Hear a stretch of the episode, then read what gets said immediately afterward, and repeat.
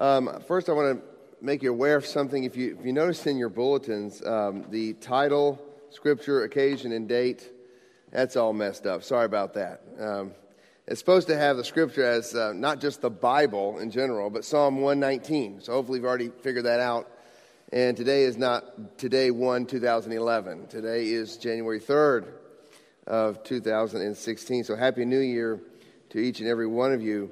Um, we are in Psalm 119 today, so you can go and turn there if you would like to. We are talking today about God's Word, God's perfect, holy, infallible, inerrant Word. I can't even produce an error free bulletin. I mean, four page bulletin. And yet, what we have in the Scriptures is. Uh, 66 books from 40 different authors over a span of 1,500 years, uh, written by people ranging from shepherds to kings to fishermen to doctors, yet it is without error, it's perfect, and it tells one story. But before we get into Psalm 119, I want to bring up a picture this morning. So uh, let me ask the kids out there what, what is that a picture of? Can you figure out what that's a picture of? A diamond. You're right, it is a diamond.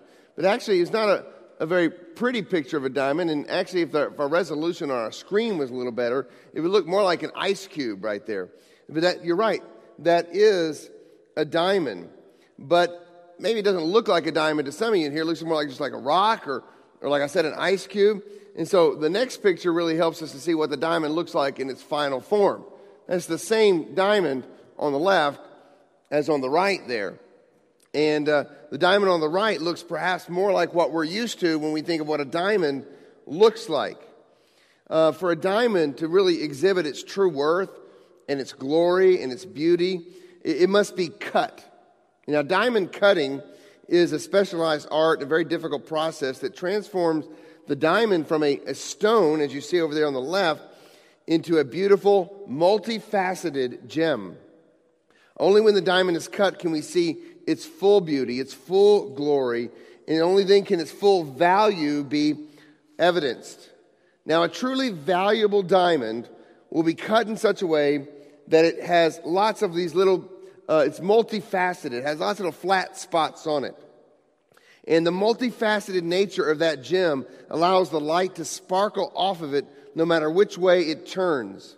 Each facet of a beautiful diamond reflects the beauty and the value of the diamond.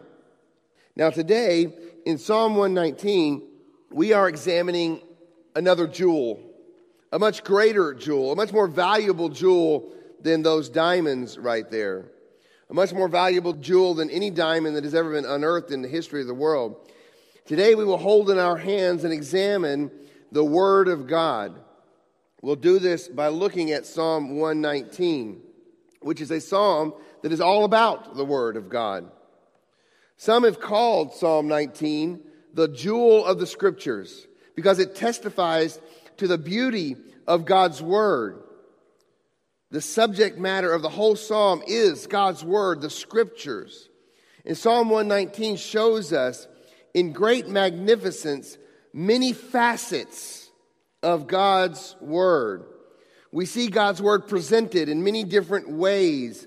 And thus, the glory of God is shown as we see the multifaceted nature of the scriptures. And the value of the scriptures is evidenced.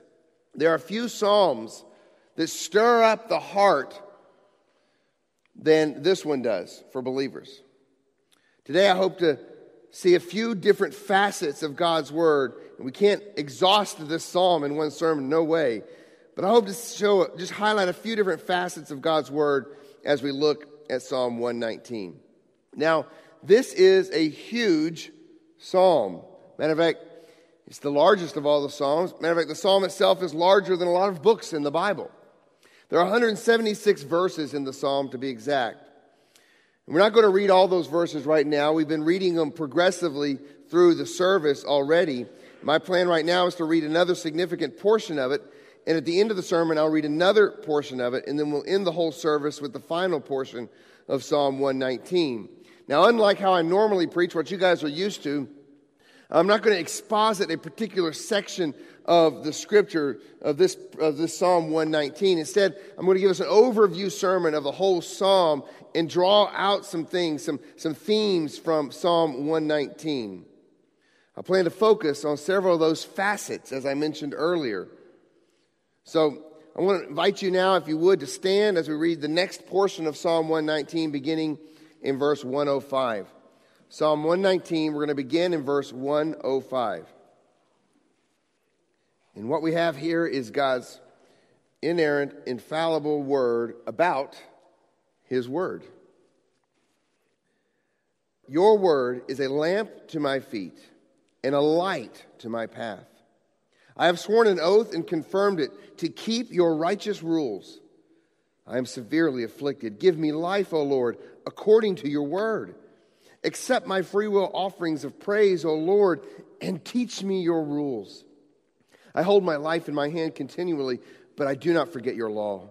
The wicked have laid a snare for me, but I do not stray from your precepts. Your testimonies are my heritage forever, for they are the joy of my heart. I incline my heart to perform your statutes forever to the end. I hate the double minded, but I love your law. You are my hiding place and my shield. I hope in your word. Depart from me, you evildoers, that I may keep the commandments of my God. Uphold me according to your promise, that I may live, and let me not be put to shame in my hope. Hold me up, that I may be safe, and have regard for your statutes continually. You spurn all who go astray from your statutes, for their cunning is in vain. All the wicked of the earth you discard like dross. Therefore, I love your testimonies. My flesh trembles for fear of you, and I am afraid of your judgments. I have done what is just and right. Do not leave me to my oppressors. Give your servant a pledge of good. Let not the insolent oppress me. My eyes long for your salvation and for the fulfillment of your righteous promise. Deal with your servant according to your steadfast love and teach me your statutes. I am your servant. Give me understanding that I may know your testimonies. It is time for the Lord to act, for your law has been broken. Therefore, I love your commandments above gold, above fine gold. Therefore, I consider all your precepts to be right. I hate every false way. Your testimonies are wonderful. Therefore, my soul keeps them. The unfolding of your words gives light, it imparts understanding to the simple. I open my mouth and pant because I long for your commandments. Turn to me and be gracious to me, as is your way with those who love your name. Keep steady my steps according to your promise, and let no iniquity get dominion over me. Redeem me from man's oppression, that I may keep your precepts. Make your face shine upon your servant, and teach me your statutes. My eyes shed streams of tears, because people do not keep your law. Let's pray. Father, we praise you for this word about your word. Lord, thank you for Psalm 119. Lord, I pray that we as believers would continually come back to this jewel and just look at it and gaze upon it and learn from it day in, day out throughout this next year. And I pray that this jewel of Psalm 119 would drive us to see your whole word as so precious, so important, so vital that we cannot go a day this year in 2016 without it. If we can't go without food, how can we go without your word? So, God, I pray that you'd stir up affections for yourself and for your word this morning as we preach Psalm 119. Open my mouth to speak, give me the words to say, and open all of our ears to hear. We pray in Jesus' name. Amen. You may be seated. A little background here about Psalm 119 before we take a look at some of these different facets of God's word as seen in Psalm 119. First of all, this psalm has no superscription. It doesn't tell us who wrote the psalm. A lot of the psalms have that. It'll have it just before the psalm, like a psalm of David or a psalm of Asaph, but this psalm does not have that. We do not know who wrote this psalm. So people have speculated about its authorship. Most of the time, people assume David wrote it. But in reality, when you look at some of the details of the psalm, it seems to have been written at least by someone during exile or post exilic era. So that's led some people to think Ezra wrote it. But there's some modern scholarship today that thinks that this psalm was probably written by Daniel. And I find that pretty convincing. If you look at some of the things in the psalm and you hear, hear the person in the psalm talking about his oppressors, and, and it seems that he is, you know, there's no mention of the temple or any type of Jewish worship in Psalm 119. So it seems to give the indication that when this psalm was written was during a period when the Jews were not at the temple or didn't have the temple at their disposal. And it's very interesting because it seems like the Word of God now is the central piece of worship for the Jewish people as you read Psalm 119. There's other aspects in this text that seem to point toward Daniel that I don't have time to go into. But even though we don't know for sure who the author is, we do know that whoever wrote it had a lot of skill, a lot of talent, and was a genius with words because this psalm is both beautiful in its language and its structure. The style of the psalm is proverbial, meaning it's a wisdom psalm. It probably sounds a lot like Proverbs to you as you're reading through Psalm 119. And the structure, the structure of the psalm is, it, it is, is that it's a huge acrostic. There are 22 stanzas in the psalm which each represent the 22 letters of the Hebrew alphabet. There are eight verses in each stanza, each starting with that same letter of that Hebrew alphabet. So, for example, verses 1 through 8 all start with the Hebrew letter Aleph, which is the Hebrew equivalent to our letter A. And the verses 9 through 16 all start with the Hebrew letter Bet, which is the equivalent uh, to our letter B, and so on and so on. Now, why why an acrostic? Well, some believe it may have been a, a mnemonic device to help people memorize. So if, if, each, if each stanza starts with the same letter, it helps people memorize the psalm. So maybe that was part of the intent behind it. But I think there's something else here. I think the psalmist is communicating something to us about the Word of God as he uses all the letters of the alphabet. I think what he's saying is it covers everything, as we would say, from A to Z. I think, God, I think that the psalmist is communicating something about the sufficiency of God's word. God's word is sufficient to cover everything from A to Z. God's word is complete. It transcends the limits of our language and it's totally sufficient.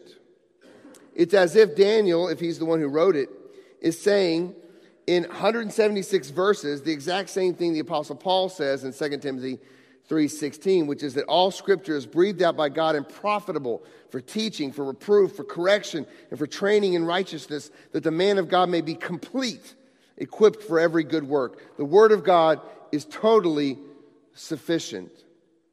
Now, another quick note, excuse me, about the structure. I mentioned that there are eight verses in each stanza.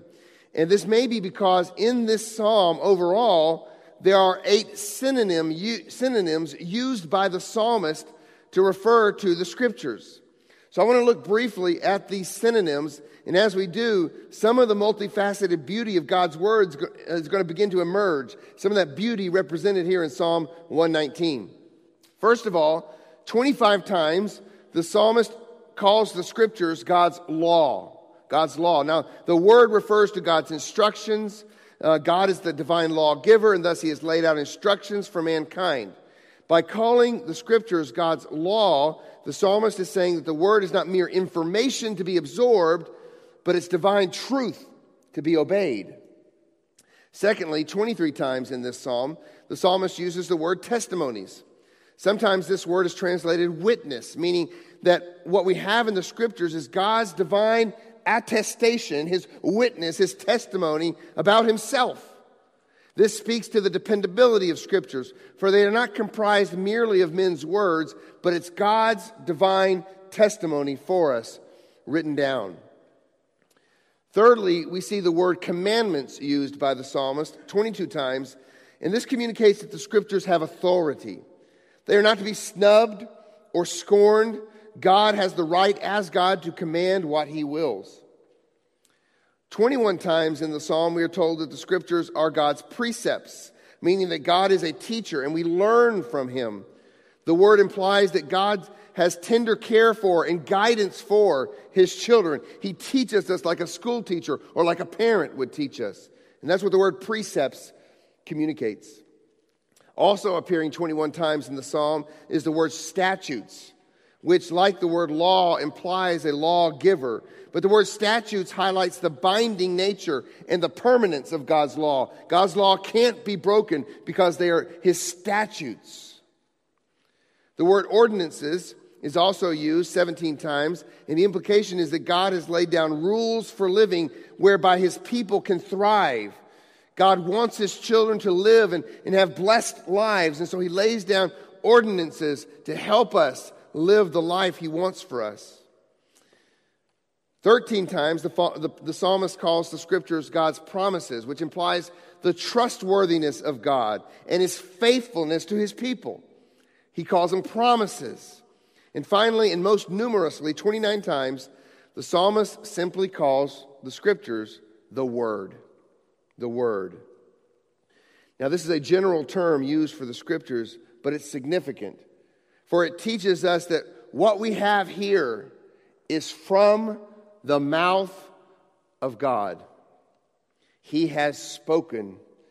As Jeremiah says in Jeremiah 13, 15, hear and give ear, be not proud, for the Lord has spoken. We have his word.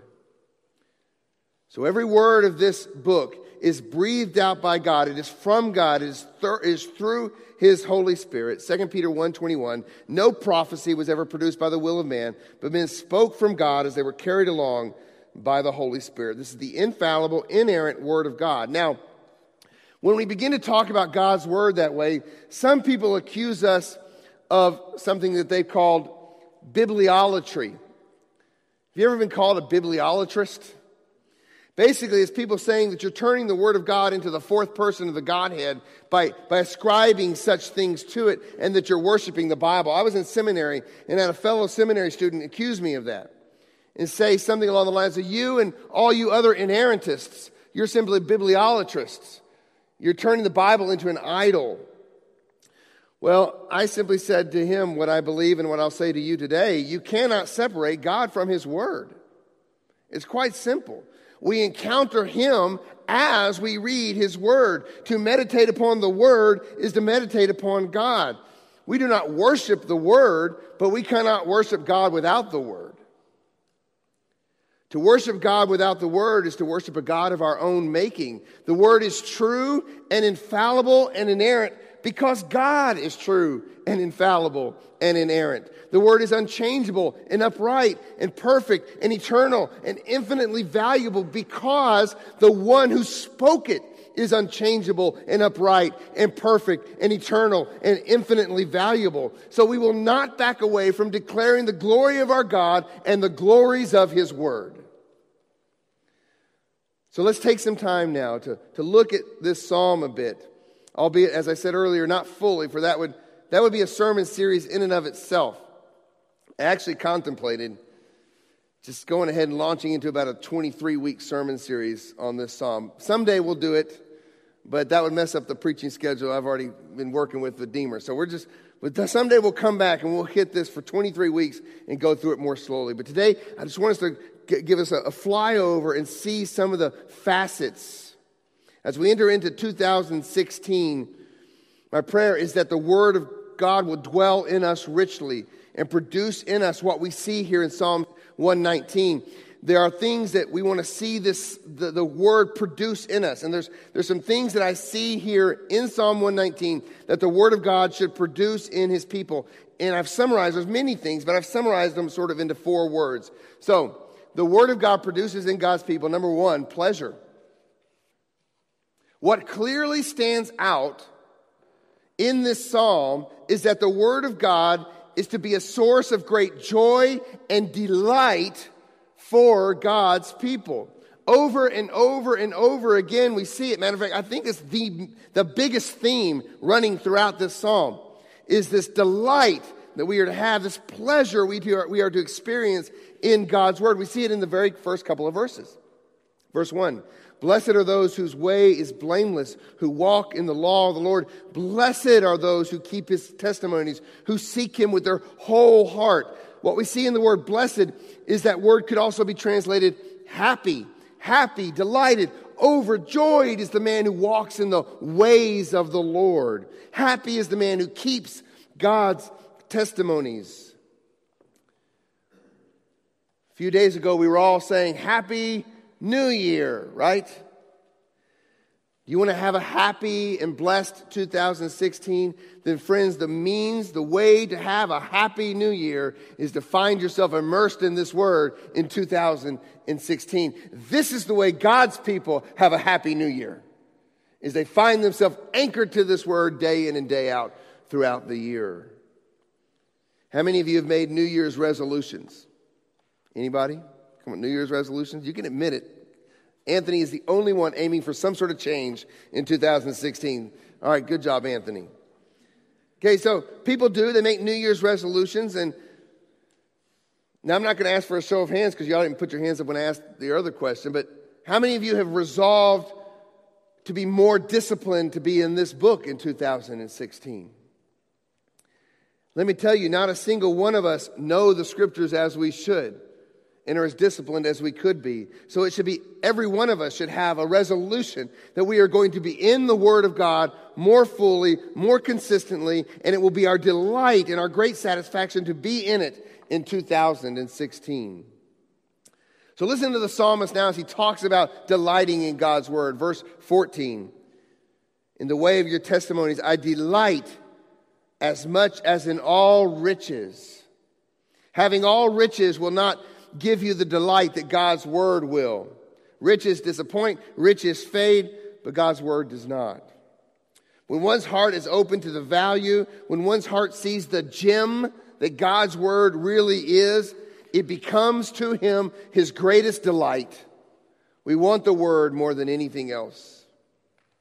I came across a story of a man, this was a story from 100 years ago, a man in Africa who had recently bought a farm he was tilling up his new field on this new farm, and he was preparing to plant when he came across a huge, strange looking stone. He carried it into the farmhouse, he placed it on the mantle, and he left it there. Many years went by. Years later, a visitor to the farmer's house saw the unusual stone over the fireplace, examined it, and then turned to the owner of the farm and said, What you have here what you have found is one of the largest diamonds ever known to mankind. How many people's Bibles sit on the mantles of their houses? How many of our Bibles sit on the shelves and the mantles of our homes, unread, unrecognized, undesired? Oh, friend, let us hear and heed the psalmist's disposition toward the word. Let us be people that desire the word in 2016 as the psalmist does. Just listen to what the psalmist said, and this is just a tiny sampling. Verse 20 My soul is consumed with longing for your rules at all times. Verse 24 Your testimonies are my delight, they are my counselors. Verse 47 For I find my delight in your commandments, which I love. Verse 72 The law of your mouth is better to me than thousands of gold and silver pieces. Verse 111 Your testimonies are my heritage forever, for they are the joy of my heart. Verse 127 Therefore I love your commandments above gold, above fine gold. Verse 131 I open my mouth and pant because I long for your commandments. Verse 162 I rejoice at your word like one who finds great spoil. Verse 167 My soul keeps your testimonies, I love them exceedingly. Is this how we feel about God's word? Is this how we feel about the Bible sitting on our mantles? If so, then it should be evidenced in our lives, in the way we think, in what we say, in how we spend our time, in all that we do. If Psalm 119, verse 103, is really true to us, and it says this How sweet are your words to my taste, sweeter than honey to my mouth. if that is what we believe, then we'll be like Winnie the Pooh.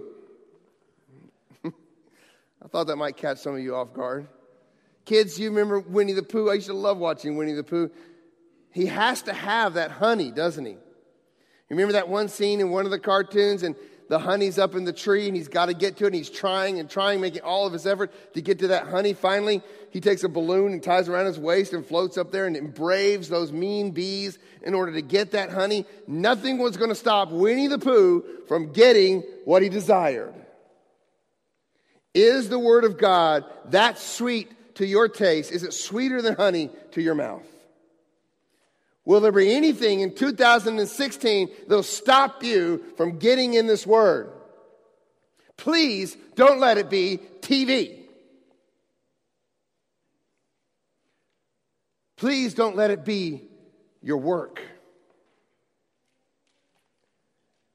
Psalm 119, 103.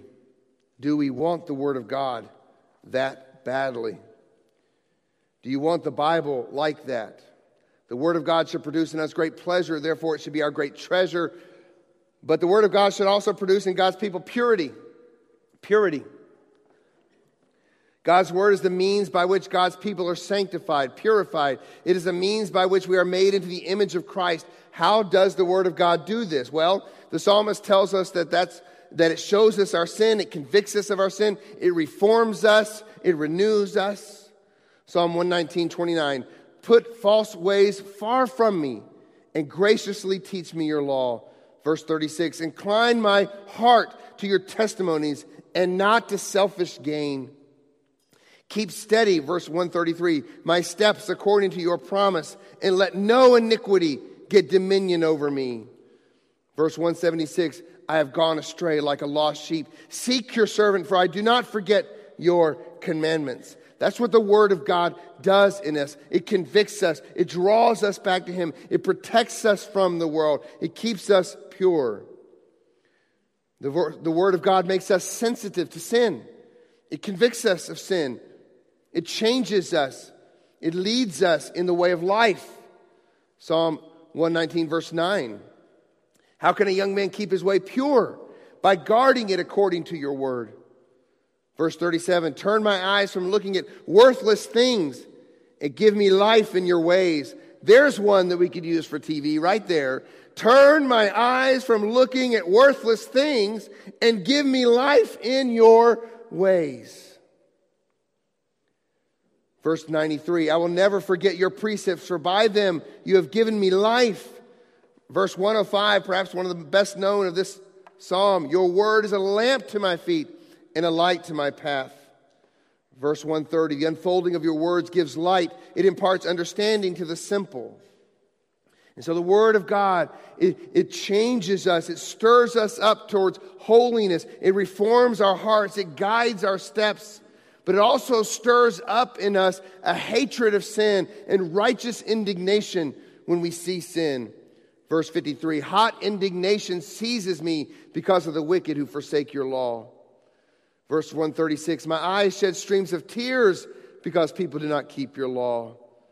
Verse 163 I hate and abhor falsehood, but I love your law. So the Word of God leads us in holiness, it guides us in purity. It is our guide. I used to use the illustration with children when I was talking about God's Word of a map. Okay, and I said God's word is like a map, but really that wasn't a good illustration because really most of those kids probably knew their fathers, and we know men don't like to use maps, right? Men, we know where we're going, we don't need the map. That was until someone, some genius, figured out that what men love more than being right is gadgets.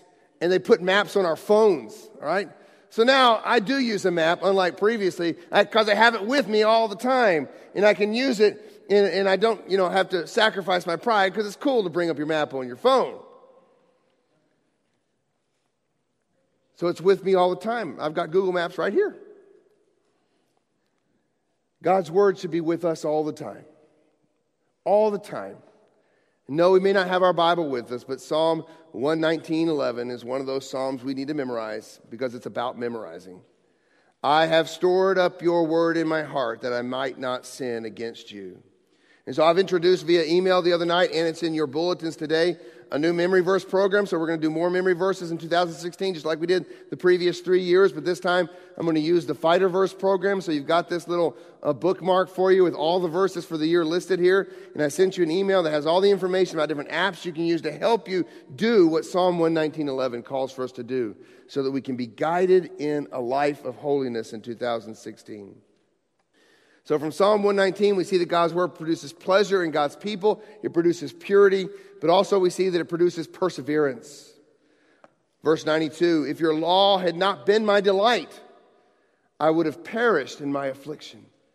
If your law had not been my delight, I would have perished in my affliction. God's word, as it becomes our delight and it guides us in purity, it also guards our soul. It keeps us, it causes us to persevere.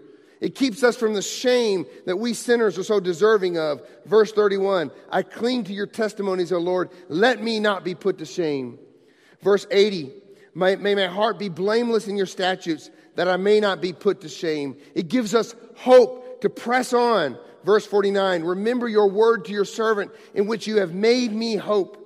Verse 114, you are my hiding place and my shield. I hope in your word. Verse 147, I rise before dawn and cry for help. I hope in your words. So it gives us strength. It helps us to persevere by giving us hope, but it also gives us strength to endure this wicked world that hates God, hates God's word, and hates God's children. Verse 95, the wicked lie in wait to destroy me, but I consider your testimonies. Verse 110 The wicked have laid a snare for me, but I do not stray from your precepts. Oh, friends, let the word of God keep us. Let, it, let us stand on its unshakable promises. Verse 151 But you are near, O Lord, and all your commandments are true. Verse 76 Let your steadfast love comfort me according to the promise to your servant. Verse 116 Uphold me according to your promise that I may live, and let, not, let me not be put to shame in my hope. Yes, the Word of God keeps us. The Word of God strengthens us. It causes us to stand on unshakable promises. And therefore, it's also a source of peace and comfort. Verse 50 This is my comfort in my affliction, that your promises give me life. Verse 52 When I think of your rules from of old, I take comfort. O Lord, verse 165 Great peace have those who love your law. Nothing can make them stumble. Nothing can make them stumble. So God's word it refreshes, renews, revives, strengthens, encourages us. God keeps those who are his. And we find that God uses his words as a means of keeping those who are his. About as foolish as men who refuse to use maps are men who ignore that little little light that comes on in the car that has a fuel symbol, right? Every now and then it comes on, and, and if you're like me, you think, I can just make it a little bit longer, a few more times. And unfortunately, it's usually my wife that ends up in the car needing for it to be refilled. But so too, it's foolish for us believers to think that we can go through life, we can endure, we can persevere without the Word of God as the fuel in our tank. If you run on fumes long enough, you'll eventually stop running. Jesus does say that those who endure to the end will be saved. But when our life is filled with the precious Word of God, we have fire in our engine, burning in our bones, a zeal in our hearts, and what flows out of us is the desire for God produced by His Word. The next thing produced by God's Word, not only pleasure, purity, and perseverance, but praise.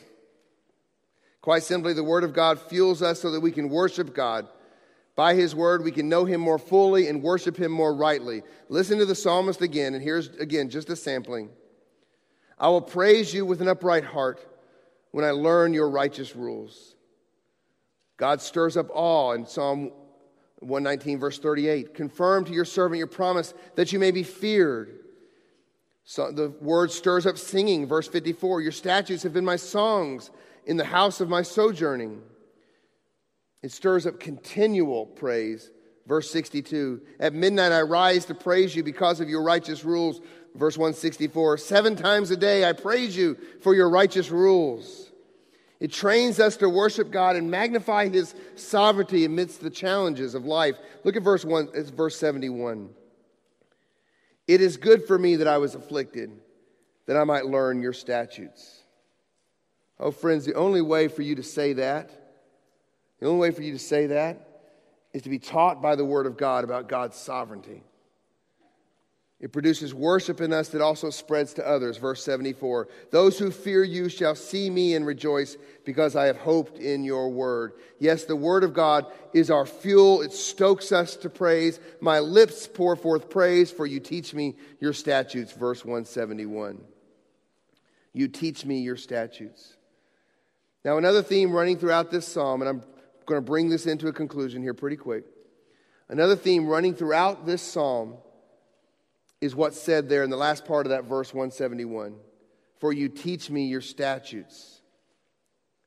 For our only hope, our only hope for gaining anything from God's word is for Him to teach it to us, for Him to open our eyes, for Him to do a work in our heart.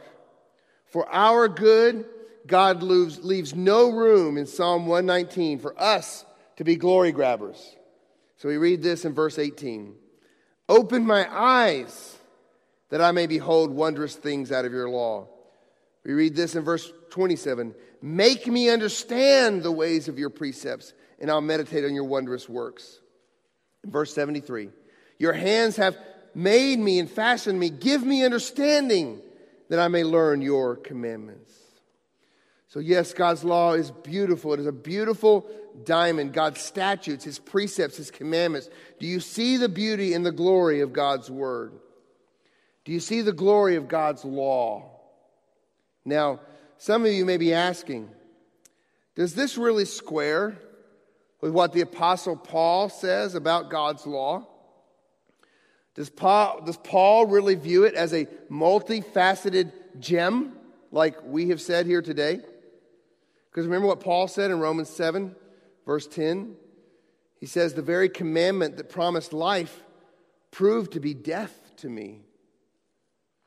But, Steve, you just said that, that God's law leads us in the way of life, but Paul here is saying that the law proved to be death. The commandment proved to be death. And Paul says in 2 Corinthians 3 that the letter, meaning the law, kills.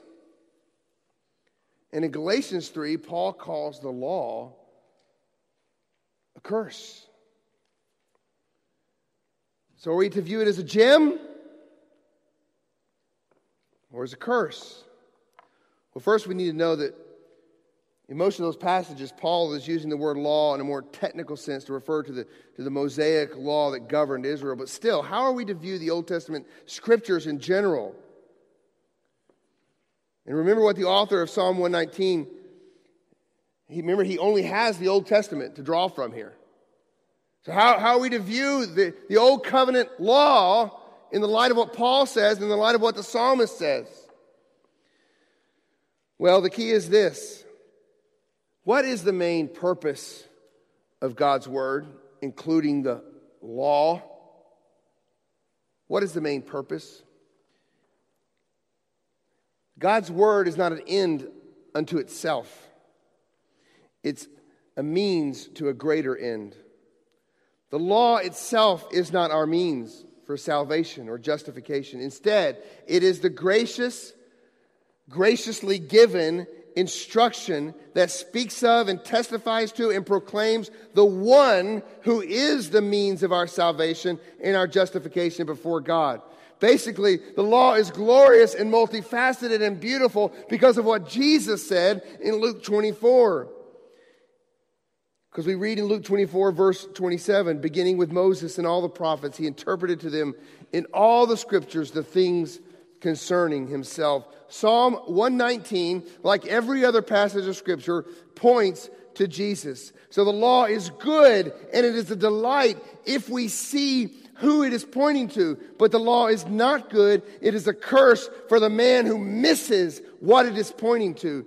John 5 39, Jesus says, You search the scriptures because you think that in them you have eternal life. It is they that bear witness about me, yet you refuse to come to me that you may have life. The law is a curse for the lost man, for he is under condemnation of the law. But for the man who has been redeemed, for the man who has Christ, the law is his delight.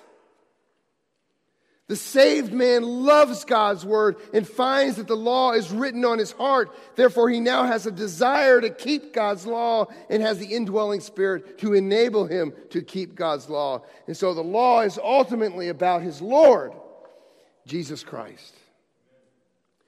So, my last point is simply this the Word of God points God's people to Jesus. The Word of God points God's people to Jesus. And so we see it here in Psalm 119 as well. The psalmist is trusting in salvation, salvation that ultimately can only come from God through a Savior that God would provide. Verse 41 Let your steadfast love come to me, O Lord, your salvation according to your promise, promise, promise, including the promise of Genesis 3 15. Verse 123 My eyes long for your salvation and for the fulfillment of your righteous promise. All the promises find their yes in Christ Jesus.